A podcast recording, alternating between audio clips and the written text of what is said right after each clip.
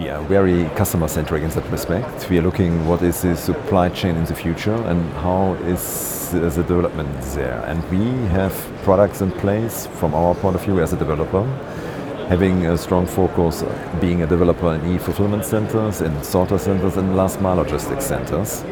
And um, we are looking at this um, from the point of view for the next 10, 20, and 30 years point of view.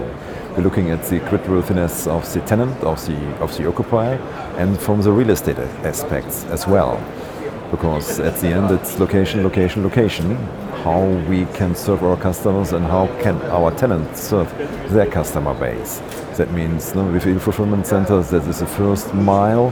Then we have the sorter center, which is uh, in the areas which are attractive in European regions. That is, for example, in Germany, this is Hamburg, this is Berlin, that is uh, the global hub um, called North Rhine-Westphalia, together with Rotterdam, Amsterdam, and uh, Tilburg, Eindhoven, that are the industrial heartland in Stuttgart area, for example, and for sure the Bavarian area.